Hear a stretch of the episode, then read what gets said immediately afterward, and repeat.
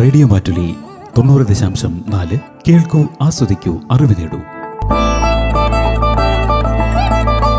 Radio Mattoli മാറ്റത്തിന്റെ ശംഖുലി.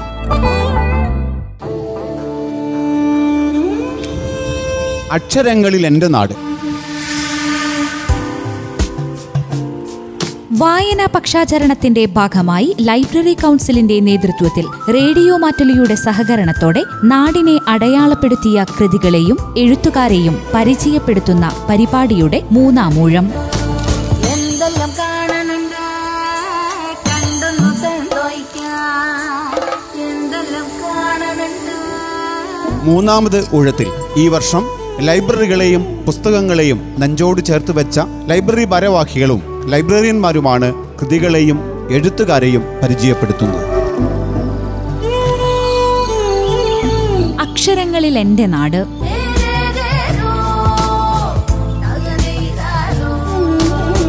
നിർവഹണം ഷാജൻ ജോസ്. നിർവഹണ സഹായം സുധീർ പി കെ.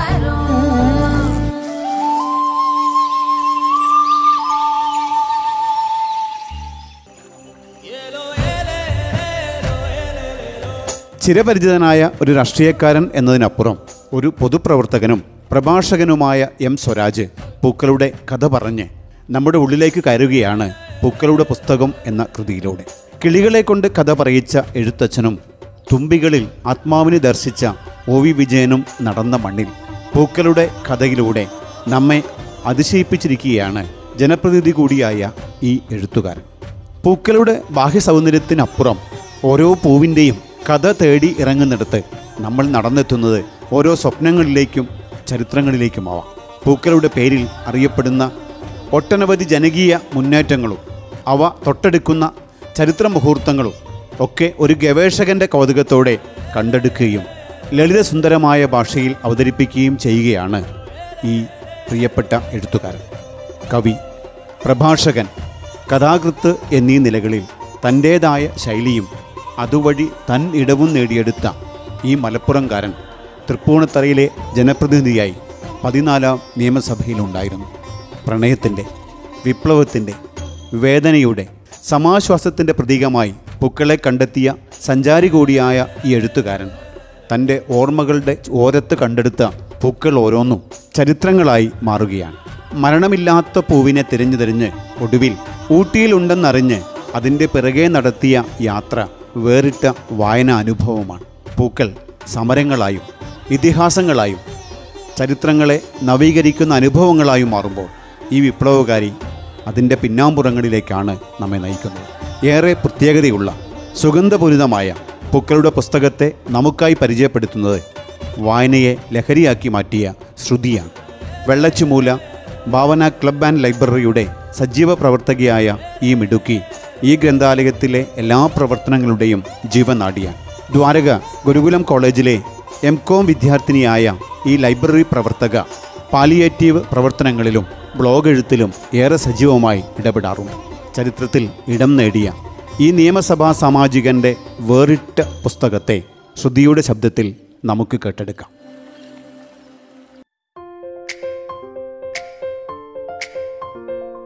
പ്രിയപ്പെട്ട വായനക്കാർക്ക് കേരള നിയമസഭയിലെ ഏറ്റവും മികച്ച സാമാജികന്മാരിൽ ഒരാളാണ് ശ്രീ എം സ്വരാജ്. അതുപോലെ കേരളത്തിലെ പ്രമുഖ പ്രഭാഷകരിൽ ഒരാൾ കൂടിയാണ് അദ്ദേഹം. അങ്ങനെയുള്ള ഒരാളുടെ ജീവിതത്തിൽ എങ്ങനെയാണ് ഈ പൂക്കൾ ഇടം പിടിച്ചത് എന്ന സംശയം തന്നെയായിരുന്നു പൂക്കളുടെ പുസ്തകത്തിന്റെ വായനയിൽ എന്നെ ഏറെ അത്ഭുതപ്പെടുത്തിയതും. പൂക്കളെപ്പറ്റി ഇത്ര വിശദമായ ഒരു പുസ്തകം ഉണ്ടോ എന്നെനിക്കറിയില്ല അതുകൊണ്ട് തന്നെ ഈ പുസ്തകത്തോട് അത്രയേറെ കൂറു പുലർത്തിക്കൊണ്ടുള്ള വായനയായിരുന്നു. പൂക്കൾ എന്ന് പറയുമ്പോൾ ചിലപ്പോൾ നിറമായിരിക്കും അല്ലെങ്കിൽ മണമായിരിക്കും. അതുമല്ലെങ്കിൽ അതിന്റെ ആകർഷകത്വവുമായിരിക്കും നമ്മളെ ഓർമ്മപ്പെടുത്തുന്നത്. അങ്ങനെ സ്വാധീനിച്ച പത്ത് പൂവുകളെ പറ്റിയും അതിന്റെ ആരുമറിയാതെ പോയ ചരിത്രവുമാണ് അദ്ദേഹം പുസ്തകത്തിലൂടെ വിശദീകരിക്കുന്നത്. വർഷങ്ങൾക്കു മുൻപ് ഗുരു നിത്യ ചൈതന്യയതി പറഞ്ഞ വാക്കുകൾ അടിവരയിട്ടുകൊണ്ടാണ് ശ്രീ എം സ്വരാജ് തന്റെ പൂക്കളുടെ പുസ്തകം നമുക്കായി തുറന്നു തന്നിരിക്കുന്നത്. അതിങ്ങനെയാണ്. ചില കാര്യങ്ങൾ നമുക്കാരെയും പറഞ്ഞ് മനസ്സിലാക്കാനോ ബോധ്യപ്പെടുത്താനോ സാധിച്ചേക്കില്ല. സാമാന്യ നിയമങ്ങൾക്കും യാന്ത്രിക യുക്തികൾക്കും വിശകലനം ചെയ്തു തീർക്കാനാവാത്തത്ര വലിപ്പം ഈ ലോകത്തിനുണ്ട്. പൂവിനും പൂമ്പാറ്റയ്ക്കും മൺതരിക്കും ജലഗണത്തിനുമെല്ലാം നാം കാണുന്നതിനേക്കാൾ വലിപ്പമുണ്ട്. ഈ പുസ്തകത്തിൽ പരാമർശിക്കുന്ന പൂക്കൾ തിരഞ്ഞെടുത്തത് പൂർണമായും ആത്മനിഷ്ഠമായാണ് എന്നും മറ്റൊരു ഘടകവും തിരഞ്ഞെടുപ്പിന് താൻ മാനദണ്ഡമാക്കിയിട്ടില്ല എന്നും എം സ്വരാജ് ഇവിടെ പറയുന്നു. ആളിക്കത്തുന്ന അഗ്നി പോലൊരു പൂവ് എന്നു പറഞ്ഞുകൊണ്ടാണ് മനസ്സിലിടം പിടിച്ച ആദ്യത്തെ പൂവിനെപ്പറ്റി അദ്ദേഹം എഴുതി വച്ചത്. പൂവിന്റെ പേരറിയില്ല എങ്കിലും അതിന് അഗ്നിപുഷ്പമെന്ന് പേരും നൽകി. പിന്നീടുള്ള യാത്രകളിലാണ് ആ പുഷ്പത്തിന്റെ പേര് മേന്തോന്നിയാണെന്നും അതിന്റെ ചരിത്രം തേടി പോയതുമെല്ലാം. തമിഴ്നാടിന്റെ സംസ്ഥാന പുഷ്പമായ മേന്തോന്നി പിന്നീട് തമിഴ് ഈഴ പ്രസ്ഥാനമായ എൽ ടി ടി ഇയുടെ ദേശീയ പുഷ്പമായി തന്നെ മാറുകയുണ്ടായി. അതുപോലെ എഴുത്തുകാരന്റെ ഓർമ്മയിലെ ആദ്യത്തെ പൂവ് റോസ തന്നെയാണ്. റോസാപ്പൂവിനെ അദ്ദേഹം ഓർമ്മിക്കുന്നത് അസീസിയിലെ ഫ്രാൻസിസിന്റെ കഥയുമായാണ്. ചെറുപ്പകാലത്ത് അമ്മ പറഞ്ഞുകൊടുത്ത കഥയുടെ ഓർമ്മയായിരുന്നു. എന്നാൽ റോസിനു പറയാൻ ചരിത്രങ്ങൾ പലതാണെന്നത് മറ്റൊരു സത്യം. അതിൽ പ്രസിദ്ധമായതാണ് ഇംഗ്ലണ്ടിലെ റോസ് യുദ്ധവും ജോർജിയയിലെ റോസ് വിപ്ലവവുമൊക്കെ. ലോകത്ത് മനുഷ്യൻ പിറവിയെടുക്കുന്നതിനു മുൻപേ റോസ് ഉണ്ടായിരുന്നത്രേ. കാരണം റോസാപ്പൂവിന്റെ ഫോസിലിന് നാൽപ്പത് ദശലക്ഷം വർഷത്തെ പഴക്കമുണ്ടെന്നാണ് അമേരിക്കയിൽ ഒരു പര്യവേക്ഷണത്തിൽ കണ്ടെത്തിയിട്ടുള്ളത്.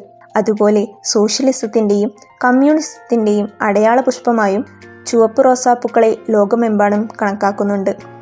ഓരോ പൂക്കളിലൂടെയും അദ്ദേഹം ചരിത്രത്തിലേക്കുള്ള വഴികൾ തേടുകയായിരുന്നു. ഒരു പ്രസംഗത്തിന് പോയപ്പോൾ കിട്ടിയ മനോഹരമായ കാർണേഷൻ പൂവിനെ പറ്റിയുള്ള അന്വേഷണമാണ് ആയിരത്തി തൊള്ളായിരത്തി ഇരുപത്തി ആറ് കാലഘട്ടങ്ങളിൽ പോർച്ചുഗലിൽ നടന്ന കാർണേഷൻ വിപ്ലവത്തെപ്പറ്റിയും അതുപോലെ സ്ത്രീകളുടെ ആത്മവിശ്വാസത്തിന്റെ പ്രതീകവും സ്ത്രീ വിമോചന പ്രസ്ഥാനങ്ങളുടെ അനൗപചാരിക അടയാളവുമാണ് കാർണേഷൻ പൂക്കളുമെന്നും കണ്ടെത്താൻ കഴിഞ്ഞത്. പച്ച നിറത്തിലുള്ള കാർണേഷൻ പുഷ്പം സ്വവർഗ അനുരാഗത്തിന്റെ പ്രതീകമായും കണക്കാക്കപ്പെടുന്നുണ്ട്. മാമ്പൂവിനെക്കുറിച്ച് എഴുതി തുടങ്ങി മാമ്പഴത്തിന്റെ ചരിത്രത്തിലേക്ക് വരെ വായനക്കാരെ കൊണ്ടെത്തിക്കുന്നു. പിന്നീട് പോപ്പി എന്ന പൂവിലൂടെ കറുപ്പ് യുദ്ധത്തെയും അശോകത്തിന്റെ പൂക്കളിലൂടെ ബുദ്ധനെയും ഓർമ്മപ്പെടുത്താൻ അദ്ദേഹത്തിന് കഴിഞ്ഞിട്ടുണ്ട്. സൂര്യകാന്തിയെപ്പറ്റി ഓർക്കുമ്പോൾ ജി ശങ്കരക്കുറുപ്പിന്റെ സൂര്യകാന്തി എന്ന മലയാള കവിതയെ ഓർക്കാനും മറന്നില്ല. ഒരു പൂവ് എന്നതിനപ്പുറം മണ്ണിലെ സൂര്യനാണ് സൂര്യകാന്തി എന്നും അദ്ദേഹം ഇവിടെ വിശേഷിപ്പിക്കുന്നുണ്ട്. പത്ത് പുഷ്പങ്ങളെപ്പറ്റി പറഞ്ഞ് അവസാനം ഹേമന്തത്തിന്റെ തീജ്വാലകൾ എന്ന് വിശേഷിപ്പിച്ചുകൊണ്ട് ഒരു മരത്തിനെയും ഇവിടെ വിശേഷിപ്പിക്കുന്നുണ്ട്. കാശ്മീരിലെ ചിനാർ മരങ്ങളാണവ. ശിശിരത്തിൽ ഇല പൊഴിയും മുൻപ് ചിനാറിന്റെ ഇലകൾ ചുവന്നു തുടുക്കുകയും ചുവപ്പണിഞ്ഞ ഇലകളിൽ സൂര്യപ്രകാശമേൽക്കുമ്പോൾ അഗ്നി കണക്കെ തിളങ്ങി ജ്വലിക്കുന്ന ചിനാറാണ് കാശ്മീരിന്റെ സൗന്ദര്യത്തിന്റെ പ്രതീകമെന്നും കണക്കാക്കപ്പെടുന്നുണ്ട്.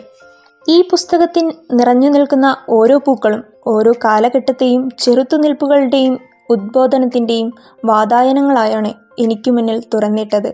ഓരോ കാലഘട്ടത്തിന്റെയും വസന്തങ്ങളായാണ് വായനയിൽ പൂക്കൾ എനിക്ക് മുന്നിൽ പൂത്തതും നിറഞ്ഞതും. ഈ പുസ്തകം തീർത്തും ഒരു ഓർമ്മപ്പെടുത്തലാണ്. വരുംകാല വസന്തത്തിലെ ഏടുകളാവാൻ നമ്മെ പ്രചോദിപ്പിക്കുകയും കൂടെ കഴിഞ്ഞ കാലത്തെക്കുറിച്ച് ചിന്തിപ്പിക്കുകയും ചെയ്യുന്ന പൂക്കളുടെ പുസ്തകം.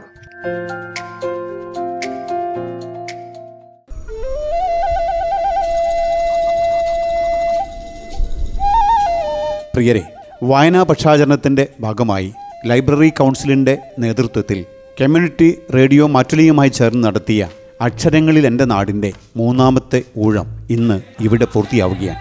പുസ്തകങ്ങളെയും എഴുത്തുകാരെയും പരിചയപ്പെടുത്തിയ ഈ പരിപാടിയോടൊപ്പം യാത്ര ചെയ്തവർക്കൊക്കെ സ്നേഹമറിയിച്ചുകൊണ്ട് നന്ദി നമസ്കാരം.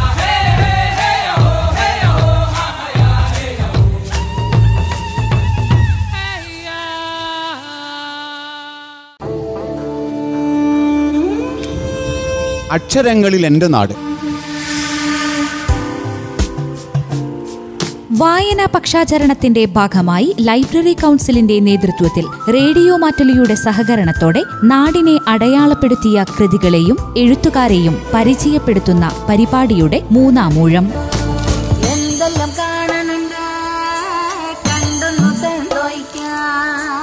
എന്തെല്ലാം മൂന്നാമത് ഊഴത്തിൽ ഈ വർഷം ലൈബ്രറികളെയും പുസ്തകങ്ങളെയും നെഞ്ചോട് ചേർത്ത് വെച്ച ലൈബ്രറി ഭാരവാഹികളും ലൈബ്രറിയന്മാരുമാണ് കൃതികളെയും എഴുത്തുകാരെയും പരിചയപ്പെടുത്തുന്നത്. അക്ഷരങ്ങളിൽ എന്റെ നാട്.